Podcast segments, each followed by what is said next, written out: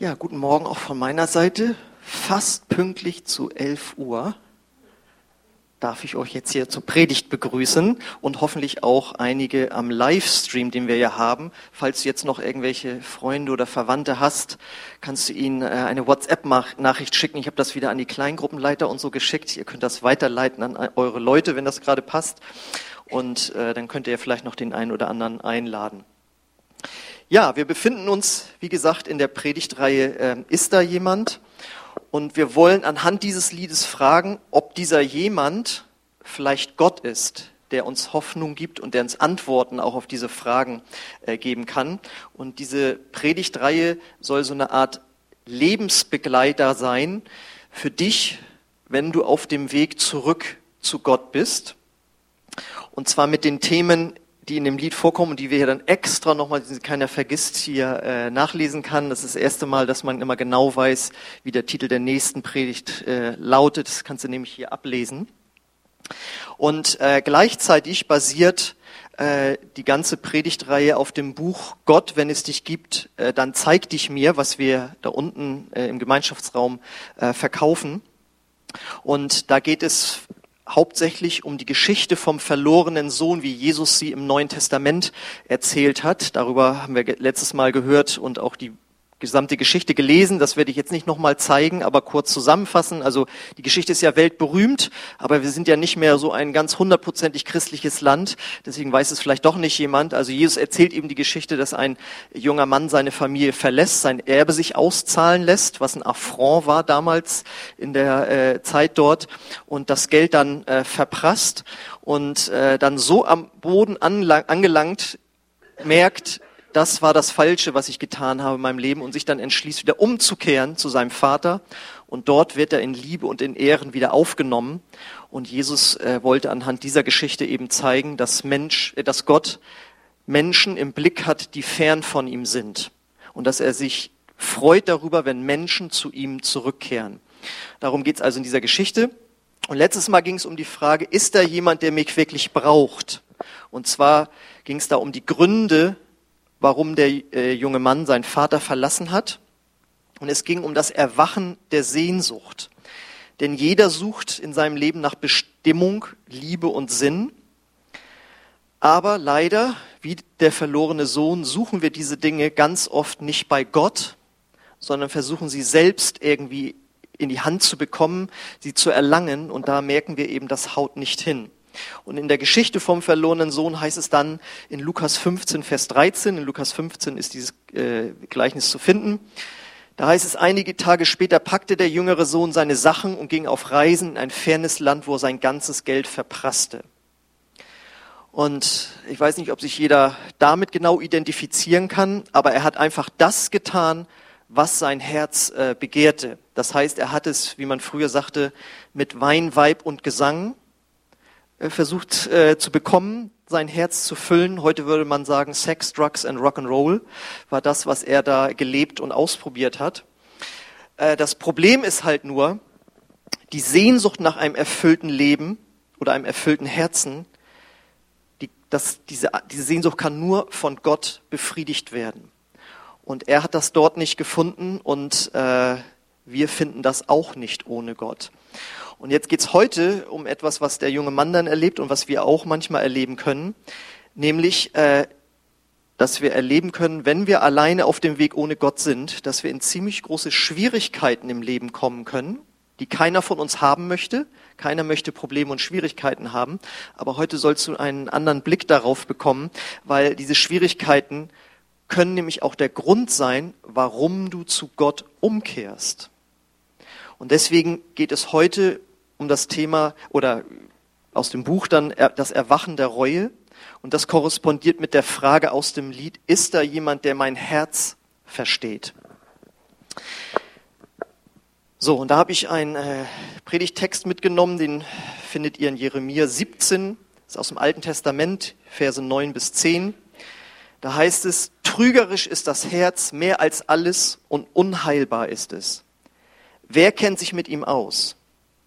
Ich, der Herr, bin es, der das Herz erforscht und die Nieren prüft, und zwar um einem jedem zu geben nach seinen Wegen, nach der Frucht seiner Taten. So, Herz meint hier natürlich jetzt nicht das biologische Herz, auch Pumpe genannt, sondern in der Bibel meint das Herz das Zentrum unserer Persönlichkeit und wird manchmal auch Seele genannt. Und beim verlorenen Sohn war es jetzt eben so, sein Herz hat äh, Freiheit begehrt, weg vom Vater zu sein. Das hat er dann auch gemacht. Dadurch war sein Herz auch vorübergehend sehr glücklich als er das Geld dort verprasst hat. Als das Geld dann aber alle war, merkt er, dass sein Herz dann sehr schnell auch traurig geworden ist. Und am Ende war sein Herz wieder leer. Also das, weshalb er mal ursprünglich weggegangen ist, um sein Herz zu füllen, war am Ende dieser Zeit dann äh, war wieder der gleiche Zustand. Sein Herz war leer.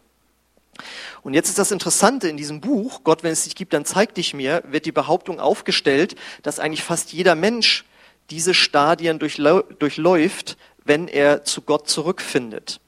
Das mag jetzt für Kinder aus christlichen Elternhäusern vielleicht nicht ganz so sein, aber ich habe so nachgedacht und dachte, ja, bei mir war das eigentlich auch ähnlich.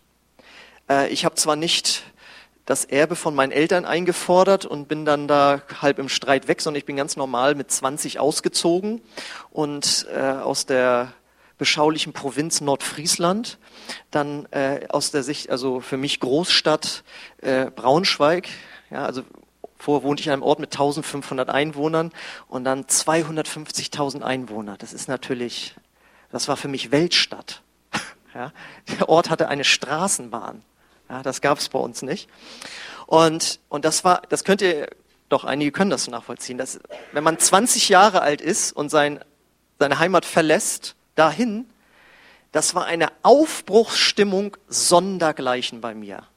Also, du hast ja jeden Tag neue Leute kennengelernt. Das Studium war jetzt nicht so anstrengend, so dass man, also früher sind wir in der Provinz, ähm, da gab es zwei Diskotheken kommt man am Donnerstagabend hinfahren, ganz nach oben in den Norden, fast an die dänische Grenze. Und dann noch eine, aus, für unseren Geschmack, eine dann in Husum. Und, äh, und jetzt da in Braunschweig gab es eine Diskothek nach der anderen. Eine hatte ich angefangen zu arbeiten und dann habe ich dann eine Rockband gegründet. Und also das war diese ersten, muss ich sagen, drei, vier Monate. Das war eine ganz, ganz tolle Zeit. Am 1. Oktober fing ich an zu studieren. Und dann weiß ich noch so, Januar, Februar wurde es mir bereits langweilig. Das war wirklich in gewisser Weise eine Ernüchterung. Ich weiß noch, dass mir dann im März dann äh, Drogen angeboten wurden.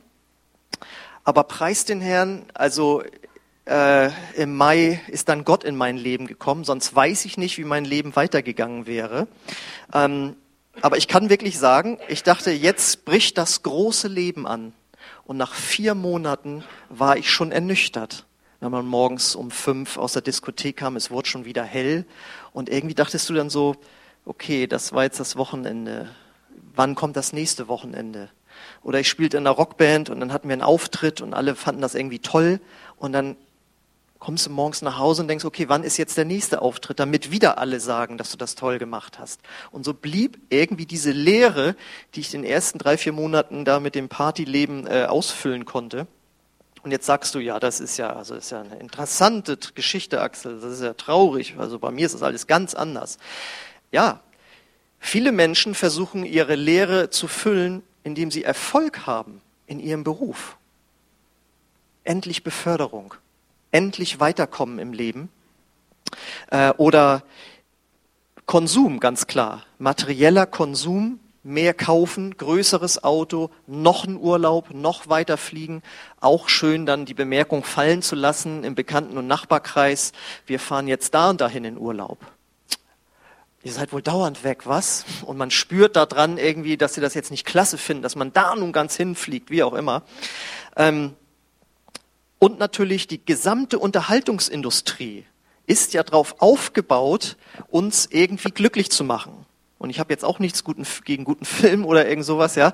Aber ähm, man merkt doch irgendwann, man versucht sein Herz zu füllen mit all diesen Dingen und am Ende ist man doch leer. Aber die gute Nachricht ist, Gott kennt sich mit dem menschlichen Herzen und seinen Bedürfnissen so richtig gut aus besser als jeder Psychologe, denn das lesen wir dann ja. Trügerisch ist das Herz mehr als alles und unheilbar ist es. Wer kennt sich mit ihm aus? Ich, der Herr, bin es. Gott kennt sich aus mit unserem Herzen und er verspricht dort, äh, ich bin es, der das Herz erforscht und die Nieren prüft. Man wird auf Herz und Nieren untersucht. Daher kommt dieser Spruch. Ähm, das heißt, bei Gott können wir eine Herzuntersuchung mal vornehmen lassen. Ja, also, wenn du merkst, nicht mit deiner Pumpe, sondern mit deinem Herzen, mit der Erfülltheit deines Herzens, ist es nicht so gut bestellt. Du suchst eigentlich nach irgendwas. Dann lass mal dein Herz von Gott untersuchen, warum es nicht gefüllt ist. Und das Interessante ist, dass Gott uns dann durch unser Herz zeigt, durch das, was wir da empfinden, dass etwas falsch läuft.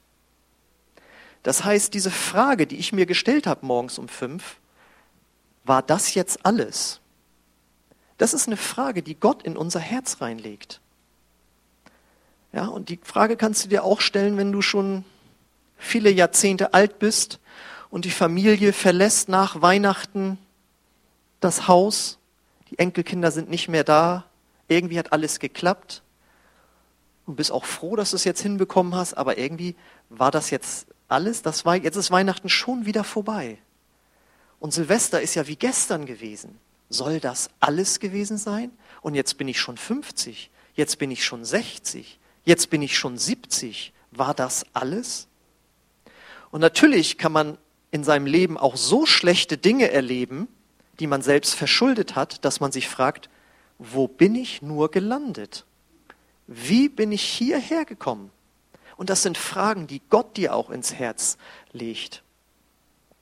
Und dann natürlich, das ist dann wieder so ein bisschen Selbstanklage, aber hätte ich bloß diesen Fehler nicht gemacht, hätte ich bloß diese eine Entscheidung nicht getroffen oder diese vielen Fehlentscheidungen. Und das sind Dinge,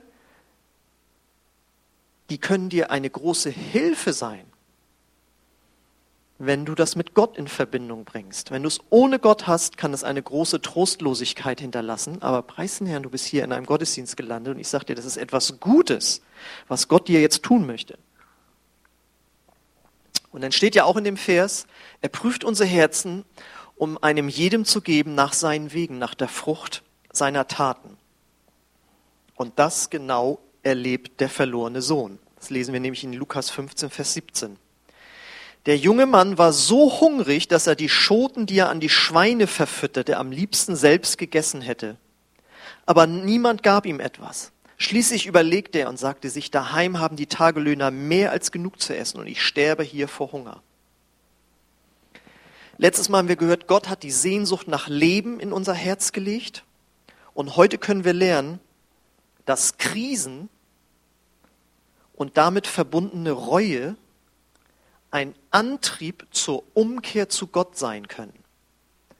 Das heißt, die Krise, die du vielleicht gerade hast in deinem Leben, kannst du mit Gott gebrauchen, um da was Gutes drin zu sehen und als Anlass zu nehmen, zu ihm zurückzukommen.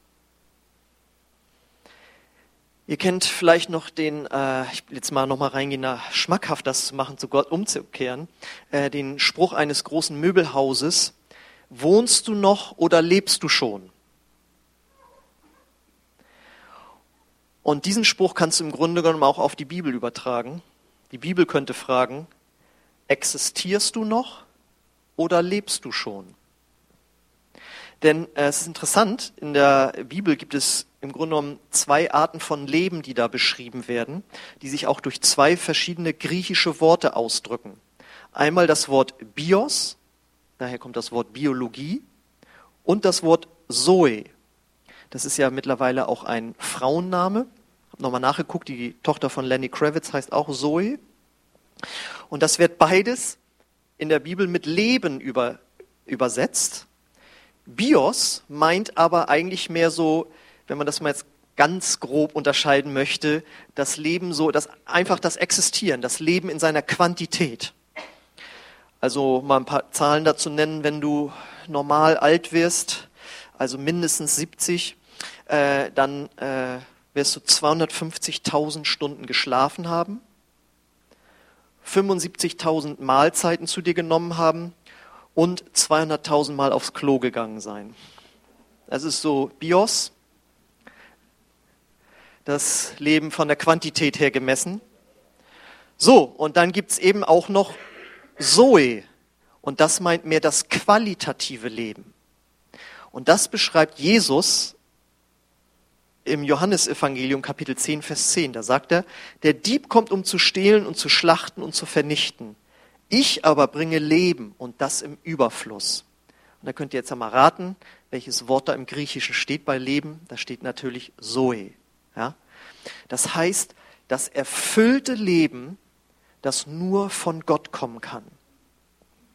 Das bedeutet nicht nur, dass du den Sinn des Lebens erfährst.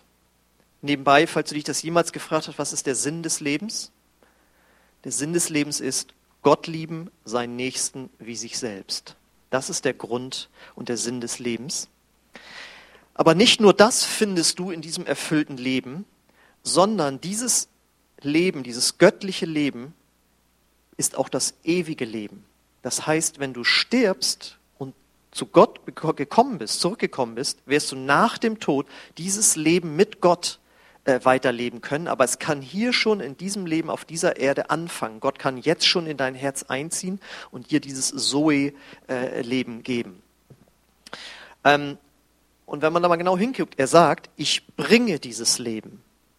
Das bedeutet, wenn er es bringen muss, heißt das, dass wir es jetzt noch nicht haben, wenn wir noch nicht zu Gott umgekehrt sind. Das heißt, wir kommen nicht auf die Erde, werden in diese Welt hineingeboren, automatisch mit diesem Zoe-Leben, mit diesem übernatürlichen Leben von Gott, sondern dieses Leben kommt erst zu uns, wenn wir zu Gott zurückgekehrt sind. Ähm, und das Schöne ist, das kann jeder von uns bekommen, und zwar indem wir zu ihm umkehren. Und da gibt es äh, ein Wort, das hat Martin Luther geprägt mit seiner Bibelübersetzung. Dieses Umkehren wird mit Buße äh, beschrieben. Das Problem ist nur, das hat jetzt in unserer Sprache heute einen total negativen Touch. Das heißt nämlich so viel wie, das wirst du mir büßen. Und dann kriegt man richtig eins übergezogen oder man muss das Büßerkleid anziehen oder den Bußgeldbescheid, den kennen wir ja auch noch. Aber dieses Wort hat damals, als Luther das so übersetzt hat, nicht diesen negativen Beigeschmack gehabt, sondern es bedeutet wirklich einfach nur umkehren. Also tu Buße heißt nicht, geh auf die Knie, Erbsen raus und dann und so weiter, sondern kehre um von dem Leben, das du bis jetzt gelebt hast. Und äh, in dem Gleichnis das äh, Jesus erzählt, ist es jetzt eben so, dass diese Krise, die der junge Mann hat, ihn zur Umkehr bringt. Lesen nochmal Lukas 15, 17 bis 19. Da kam er zu Besinnung. Bei meinem Vater hat jeder Arbeiter mehr als genug zu essen und ich sterbe hier vor Hunger. Ich will zu meinem Vater gehen und ihm sagen, Vater, ich bin schuldig geworden an Gott und an dir sieh mich nicht länger als deinen Sohn an, ich bin es nicht mehr wert, lass mich bitte als Arbeiter bei dir bleiben. Das heißt, diese Krise, die er da hat, dass er dort bei den Schweinen ist, und nebenbei bemerkt, für einen Juden äh, sind Schweine unreine Tiere. Also wenn man jetzt Land, Landwirt ist oder so und äh, mit Schweinen zu tun hat, ist das ganz normales ein Arbeitsalltag irgendwie. Aber damals waren Schweine kultisch unrein. Also das ist, äh, könnte man vergleichen mit, geh mal in der Jauchegrube baden. Ja, da würde auch jemand sagen, das ist ja das allerletzte. Ja, aber zu sagen, ja, sagt der eine Mann äh, zu dem jungen Mann, bei mir kannst du noch ein bisschen was zu essen, bei den Schweinen, da kannst du dir was zu essen mitholen, da kannst du wohnen. So ungefähr ist das dann äh, zu vergleichen. Und diese miese Situation, die bringt ihn zur Besinnung. Und äh, es geht zu, darum, zur Besinnung zu kommen. Das heißt, auf uns jetzt heute übertragen, wir müssen aufwachen und unsere wahren Umstände erkennen und realisieren, dass wir Veränderung brauchen. Und die Predigtreihe versucht dir deutlich zu machen, oder jetzt die Predigt eben auch, wenn du merkst, da ist eben eine gewisse Lehre und das kann nicht alles sein im Leben, dann ist das Gott, der dich anspricht. Und bei mir war das so, dass äh, mein Bruder vor mir Christ, Christ geworden war und ich mich äh, damit auseinandersetzen musste und habe dann halt meine Konfirmationsbibel wieder rausgeholt und mich zu fragen, und habe mich gefragt, okay, in was für einer Sekte ist er da jetzt gelandet? Ja, äh, das sind wahrscheinlich Leute, ähm, ich weiß auch nicht, ja. Und dann habe ich angefangen, das Neue Testament zu lesen und war total fasziniert von den Worten äh, von Jesus. Das heißt, ich war nie in so einem Gottesdienst Außer meinem Bruder habe ich auch keinen anderen Christen irgendwie kennengelernt, dessen Leben mich jetzt so fasziniert hätte. Ich habe mir um meinen Bruder erstmal eher Sorgen gemacht. Ja, aber ich war von keiner Musik, von keinem ja, Verhaltensweise oder so angesprochen, sondern nur durch die Worte von Jesus. Ja, wo Jesus gesagt hat, liebt eure Feinde. Was ist es Besonderes, seine Freunde zu lieben? Das kann doch jeder. Das können auch die Menschen ohne Gott. Und zu der gleichen Zeit habe ich so Rap-Musik gehört, äh, wo es darum ging, also dass Polizisten erschossen werden und so, ne, Amerika und so. Und dann stand hinten auf einer Kassette drauf, das Ziel unserer Musik ist es, den Hass, den wir haben, in die Herzen der weißen Jugendlichen zu bringen. Und die Musik fand ich mega cool. Und dann las ich Jesus, liebt eure Feinde. Und dann dachte ich, also wenn wir jetzt alle so leben wie die in den Liedern, da haben wir Bürgerkrieg. Wenn wir alle so leben, wie Jesus das sagt, dann ist das eine bessere Welt, in der wir dann leben. Und so merkte ich, also Jesus, äh, nur an diesem einen Beispiel jetzt, ja, hat richtig gute Sachen gesagt. Und so fing ich an, nur mich, weil ich mich mit der Person Jesus Christus beschäftigt habe, mit meinem Leben gleichzeitig auseinanderzusetzen. Und äh, hilfreiche Fragen sind da, wenn du auch auf diesem Weg bist dass du dich mal fragst, was sind die Dinge, die mich von Gott wegziehen oder von ihm ablenken? Welchen Dingen gehe ich aus dem Weg, die mich näher zu Gott bringen könnten? Wovon müsste ich mich abwenden, um mich Gott zuzuwenden? Und ich habe das ja, glaube ich, bei der ersten Predigt auch gesagt. Äh, da habe ich ein Buch von C.S. Lewis gelesen, das heißt Pardon, ich bin Christ. Ein Klassiker. Und empfehle ich jedem, der auf dem Weg auch ist zu Gott und wenn du so ein bisschen intellektuell geprägt ist, ist das äh, eine große Hilfe. Und er schreibt darüber, dass die, die, die schlimmste Sache, die einen Menschen von Gott abhält, ist der eigene Stolz, der menschliche Stolz. Und ich hätte damals nicht gesagt, dass ich irgendwie besonders stolz bin. Aber als ich das gelesen habe, was Stolz bedeutet, unabhängig von Gott zu agieren, ja, doch irgendwie immer darauf hinzuweisen und innerlich zu denken, wie gut habe ich das gemacht oder wie gut, dass ich das nicht gemacht habe, immer irgendwie doch für sich, mindestens für sich selbst im Inneren rausstellen, dass man doch eigentlich ein ganz guter Mensch ist und so. Wo ich das merkte, sage ich, okay, ja stimmt, wenn es Gott gibt, dann bin ich ja eine richtig stolze Person. Und ich habe das ja auch schon öfters erzählt, ähm, dass ich früher gerne hinter dem Rücken von Menschen gelästert habe ich habe immer gesagt, das ist die, das Salz in der Suppe des Lebens. Wir haben unseren Spaß und die kriegen das nicht mit. Und als ich dann merkte, wenn das jetzt stimmt mit Jesus, und der hat ja dauernd von Gott geredet, und Gott ist überall, dann hört der ja jedes Mal mit. Dann kriegen die das vielleicht nicht mit, aber er kriegt's mit. Und dann merke ich, das ist dann vielleicht nicht so ganz okay. Und dann habe ich zu der Zeit, oder ich spiele es immer noch, ähm, ja, E-Gitarre gespielt. Und dabei habe ich mich natürlich für Musik interessiert, wo diese Gitarre gut rauskommt. Und das finde ich auch heute noch alles gut. Bis ich dann aber merkte, diese Texte in dieser Musik, die sind ja teilweise so gotteslästerlich und so daneben und teilweise satanisch, das passt ja dann irgendwie auch nicht so richtig. Und so habe ich ähm, angefangen, zu hinterfragen, okay, wie lebe ich so? Bin ich wirklich so gut, wie ich gedacht habe, dass ich bin, bloß weil ich noch nie jemanden umgebracht habe? Ähm, und was ist, wenn es Gott gibt? Ja, und das möchte ich einfach jedem empfehlen. Lies mal selbst im Neuen Testament und lass dich im Licht der Bibel durchscheinen und betrachten. Und äh, vielleicht, ich weiß nicht, was sind bei dir die Hinderungsgründe, nicht oder noch nicht zu Gott zurückzukommen? Hast du Angst, irgendwas zu verlieren? Oder ist da vielleicht eine Bitterkeit bei dir auf Gott, weil du bestimmte negative Dinge erlebt hast? Oder weil negative Dinge in der Welt geschehen?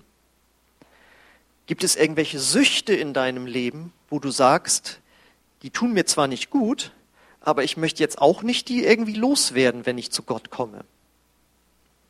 Und ich weiß noch, als ich mich dann damit beschäftigt habe, und dieser Prozess hat bei mir eben ein Dreivierteljahr gedauert, dass ich mir überlegt habe, okay, das hört sich jetzt für euch für eine Kleinigkeit an, aber wenn man eine Plattensammlung angesammelt hat, seit man Jugendlicher ist und wer sich noch an die Zeit erinnern kann, wenn eine Schallplatte 20 Mark gekostet hat, ja, ich weiß noch, wie ich da als Jugendlicher reinkam und der Verkäufer fragte mich, hast du denn so viel Geld? Ja.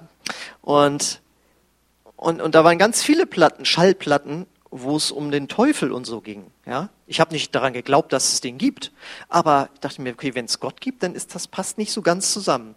Und dann habe ich einen Christen gefragt, wie, also wie ist denn das? Also kann ich denn dann so eine Musik noch hören?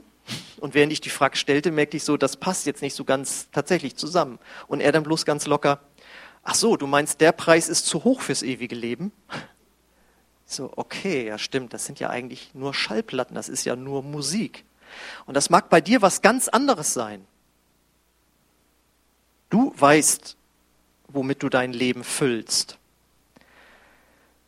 Aber ganz ehrlich, macht dich das wirklich glücklich? Und da fängt jetzt der Glaube an. Wenn Gott dir verspricht, ich habe was viel Größeres für dein Leben, deine kleinen Dinge, die du da im Geheimen vielleicht frönst oder die du in deinem Herzen trägst, gib sie doch lieber mir und ich gebe dir mein Zoe-Leben, das übernatürliche Leben, mit dem du in Ewigkeit glücklich sein kannst. Und das muss man natürlich erstmal glauben. Und da hilft es, selbst einfach mal das Neue Testament zu lesen. Und lies einfach ein Kapitel pro Tag und lass mal diese Worte von Jesus auf dich wirken. Und vergleich das mit anderen Sätzen, die andere Religionsstifter oder Politiker oder Leute in den Medien sagen. Und du wirst merken, keiner hat solche Worte von sich gegeben, wie Jesus sie gesagt hat. Und niemand hat die Welt und auch unsere Gesellschaft so verändert wie er. Und wenn du das dann tust und das mit deinem Leben vergleichst und merkst, ich habe auch Probleme in meinem Leben, dann lass dich davon nicht nur bewegen, dass du vielleicht betrübt bist darüber. Ja, es gibt Dinge in meinem Leben, die machen mich kaputt vielleicht. Ja, Dinge, die ich heimlich tue, Dinge, die in meinem Herzen sind, die keiner weiß, aber Dinge, die ich auch ganz öffentlich tue und wo man gar nicht merkt, dass sie mir vielleicht nicht gut tun oder mich nicht, mir, mir, nicht, ja, mir nicht helfen, dann lass dich nicht nur davon bewegt, lass dich nicht nur davon bewegen, dass es dich vielleicht irgendwie traurig macht, sondern lass dich davon in Bewegung setzen, dass du tatsächlich bereit bist, etwas zu ändern. Das Problem ist, viele bedauern ihr Fehlverhalten, aber es geht um eine Entscheidung davon umzukehren. Und manchmal muss man ganz oft wieder umkehren. Ja, das heißt ja nicht, dass man als Christ perfekt wäre und es gar keine Probleme mehr gäbe. Das ist nicht der Fall. Aber Gott möchte uns immer wieder herausfordern, umzukehren. Und die Frage, ist da jemand, der mein Herz versteht, die hatte ich ja am Anfang schon mit Ja äh, beantwortet. Äh, ja, es gibt jemanden, der dein Herz versteht, und das ist Gott. Und Gott ist in Jesus extra auf diese Welt gekommen, um das zu zeigen. Habe ich den Vers nicht mehr drin, Hebräer 4, Vers 15? Dann lese ich ihn euch vor. Doch, da ist er. Ist da jemand, der dein Herz versteht und all deine Probleme und deine Sorgen und Niederlagen und Süchte und was immer da ist? Da heißt es, über Jesus, doch er gehört nicht zu denen, die unsere Schwächen nicht verstehen und zu keinem Mitleid fähig sind. Jesus Christus musste mit denselben Versuchungen kämpfen wie wir, doch im Gegensatz zu uns hat er nie gesündigt. Und bei mir war das damals dann eben so, ich habe damals verstanden, es gibt da mehr im Leben und Jesus hat da was mit zu tun. Und Gott möchte mir so gerne vergeben und wartet auf mich, dass ich umkehre. Und ich habe mich wirklich darauf gefreut, von ihm dieses neue Leben zu bekommen, dieses ewige Leben zu bekommen. Aber ich wusste auch, ich muss mich entscheiden, umzukehren von diesem alten Leben. Ich wusste noch gar nicht, was das alles beinhaltet. Hätte man mir damals gesagt, und dann wirst du 20 Jahre später äh, Pastor sein, das hätte mir wahrscheinlich solche Angst gemacht. Aber seid gewiss, ich mache das total gerne. Ja, also ähm, Gott hat ein Leben für dich vorbereitet, das dich wirklich glücklich machen wird, wenn du es wirklich mit ihm gehst. Du wirst dann andere interessante Probleme bekommen, dass der eine oder andere das nicht so klasse findet, wie du jetzt lebst, aber diese innere Freude, die kann dir dann keiner nehmen. Und deswegen habe ich mir damals gesagt, ich, ich, ich nehme diese Chance jetzt wahr. Ich kehre um zu Gott. Und ich weiß noch, wie äh, es gibt eine Bibelstelle, wo es heißt, wer Böses tut, der hasst das Licht und möchte nicht, dass das aufgedeckt wird. Und da habe ich gesagt, ich will mich nicht wegdrücken. Wenn es da was gibt in meinem Leben, was nicht gut ist, was Gott verändern möchte, dann will ich ihm das gerne geben und dann soll er das gerne tun. Und äh, so habe ich dann nach einem Dreivierteljahr gesagt, okay Gott, ich kehre um von diesem Leben, das ich bis jetzt ohne dich gelebt habe, wo ich versucht habe, von alleine glücklich zu werden, es haut nicht hin, wo ich merke, ich habe doch negative Charaktereigenschaften, die kriege ich alleine nicht weg. Ja, ich weiß noch, wie ich mal versucht habe, als ein Schulwechsel da war, von der zehnten in die elfte Klasse, da war dann ein Schulwechsel dran, und sage ich, ich werde jetzt nicht mehr über den einen schlecht reden. Und dann hat er sich dann nach paar Wochen aus unserer Sicht so schusselig benommen, dass ich sagte, also jetzt kann ich auch nicht mehr und habe dann wieder draufgehauen. Also es hörte, ich habe es versucht, drei Wochen lang ein guter Mensch zu werden. Ja? Und ich habe gesagt, okay, wenn es Gott gibt, er verspricht mir, dass ich mit seiner Kraft ein besserer Mensch werde. Und wer mich kennt, weiß, dass ich nicht perfekt bin, aber wer mich von damals kennen würde, würde schon merken, da war es aber tatsächlich doch noch mal ein bisschen anders drauf. Und äh, die Band kann jetzt schon mal nach vorne kommen. Ich möchte dich einladen, über dein Leben äh, mal nachzudenken. Wenn wir jetzt von der Ausgangsfrage kommen, suchst du auch jemanden, der mal so richtig dein Herz versteht? Dann geh zu Gott. Er ist der Herzensexperte. Ist dir klar, dass in deinem Leben auch etwas fehlt? Dann geh zu Gott, weil er will dir geben, was dir fehlt, nämlich er will sich dir selbst geben. Jesus sagt, ich bin das Brot des Lebens, nur durch mich werdet ihr Satz. Ich bin das Licht der Welt, nur durch, euer, durch mein Licht wird euer Herz hell. Mach dir darüber einfach Gedanken. Und wenn du sagst, ich bin heute schon bereit, zu diesem Gott umzukehren, dann bieten wir dir gerne an, nachdem wir gleich auch noch ein Lied äh, gesungen haben, biete ich dir gerne an, dass wir gemeinsam beten, dass du diesen, zu diesem Gott umkehrst und ihn in, sein, ihn in dein Herz einlädst. Denn jeder von uns ist nur ein Gebet von Gott entfernt, von Jesus entfernt. Aber es muss von ganzem Herzen sein und es muss eben beinhalten, dass du umkehrst von deinem, von deinem alten Leben. Und ich möchte mich auch immer jeden Sonntag an die wenden, die schon mal näher an Gott dran waren. Dann bist du wahrscheinlich wirklich wie der verlorene Sohn. Was hat dich von Gott weggebracht? Welche Ängste, Sorgen, Zweifel, welche Sehnsucht, welche Fehlentscheidungen haben dich von Gott weggebracht? Aber die gute Nachricht ist, Gott möchte dich wieder ganz neu annehmen, möchte dir vergeben und möchte, dass ihr gemeinsam wieder vorangeht. Also ich denke, da ist äh, für jeden hoffentlich was dabei, weil selbst wenn du Christ bist und du sagst, da ist etwas, was in meinem Leben nicht in Ordnung ist, kannst du heute zu Gott in dem Bereich neu umkehren. Wir singen jetzt noch ein Lied, du darfst darüber nachdenken und danach möchte ich dann gerne für uns und für euch und für dich beten. Ja, ich möchte gerne beten für dich, für euch.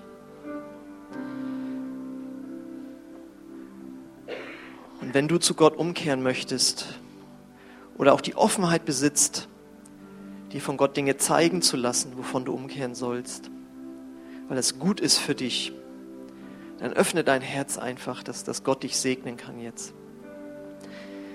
Vater im Himmel, ich danke dir dafür, dass du uns dein Wort gegeben hast und dass du uns dieses Gleichnis gegeben hast vom verlorenen Sohn. Und wir danken dir, dass du Jesus gesandt hast, der das erzählt hat und der durch sein Leben und seine Lehren ja, das Leben mit dir so attraktiv gemacht hat, Herr. Weil nur bei dir bekommen wir ewiges Leben. Und ich bete jetzt für jeden, der hier ist, dass du sein Herz durchleuchtest und ihm und ihr zeigst, dort möchte ich, dass du umkehrst. Und dort, wo noch gar keine Umkehr geschehen ist, bete ich, Herr, dass du das jetzt bewirkst durch deinen Geist, dass sich diese Offenheit verbindet mit einer Entscheidung. Komm, Heiliger Geist, mit deiner Kraft das zu tun, was wir menschlich nicht machen können. Und Gott hat mir innerlich so ein Bild gezeigt, wo jemand sich so weggedreht hat und gesagt hat, nee, komm mir nicht an mein Herz. So wie ein Kind sich wegdreht, nee, das nimmst du mir nicht weg. Und die Eltern meinen es ja eigentlich nur gut. Wenn du merkst, dass du gemeint bist, dreh dich nicht weg von Gott und nimm deine Hände einfach weg von deinem Herzen und lass dir ein neues Herz geben, ein neues Leben, das Gott dir schenkt. Er meint es gut mit dir. Er kennt dein Herz besser als du. Er weiß am besten, was für dich gut ist. Und ich möchte auch für dich beten, wenn du heute hier bist und schon mal näher an Gott dran warst. Kehr heute um zu Gott Lass dich von seiner Liebe berühren. Danke, Heiliger Geist, dass du auch an diesen Herzen arbeitest, die dich eigentlich schon kennen. Und danke, dass auch du es mit ihnen so gut meinst. Danke, Herr, dass du das wirkst. Und während unsere Augen geschlossen sind, möchte ich einfach fragen, wer hat heute Morgen erkannt, dass für ihn Umkehr dran ist und du möchtest diese Umkehr auch vollziehen. Zum ersten Mal hin zu Gott oder erneut, weil du von ihm weggegangen bist. Wenn du weißt, dass du das bist, dann lade ich dich ein, dass du einfach Gott und mir kurz ein Zeichen gibst, indem du deine Hand gibst und sagst, ich bin das, bete für mich. Wer ist heute, heute Morgen hier, der zu Gott umkehren möchte, der ein neues Leben von Gott haben möchte? Heb einfach kurz deine Hand und ich möchte gerne für dich beten. Ja, danke. Ist noch jemand da, der diesen Schritt gehen möchte? Das ist eine Entscheidung zwischen dir und Gott. Gib einfach kurz deine Hand. Ich bete dann für dich. Halleluja, Herr. Und ich danke dir für jeden, der sich gemeldet hat. Und ich bete, dass du kommst mit deiner Liebe und deiner Freude über die Richtigkeit dieser Entscheidung. Und dort, wo noch jemand ist, der zögert, ich bete, dass du das im Inneren wirkst, Herr. Danke, Herr, dass du uns segnest, wenn wir eine Entscheidung für dich treffen. Und ich lade uns jetzt ein, dass wir jetzt gemeinsam Gott eine Antwort geben in einem Gebet, dass wir gemeinsam sprechen können, wo wir Gott unser Leben einfach ganz neu hingeben. Und wenn du das möchtest, kannst du das Satz für Satz mitbeten. Vater, ich komme jetzt zu dir. Und ich danke dir für mein Leben aber ich möchte dieses ewige Leben haben. Ich kehre um von meinen eigenen Wegen und will jetzt deine Wege gehen. Vergib mir meine Schuld und komm du in mein Herz. Danke, dass ich jetzt zu dir gehöre. Amen.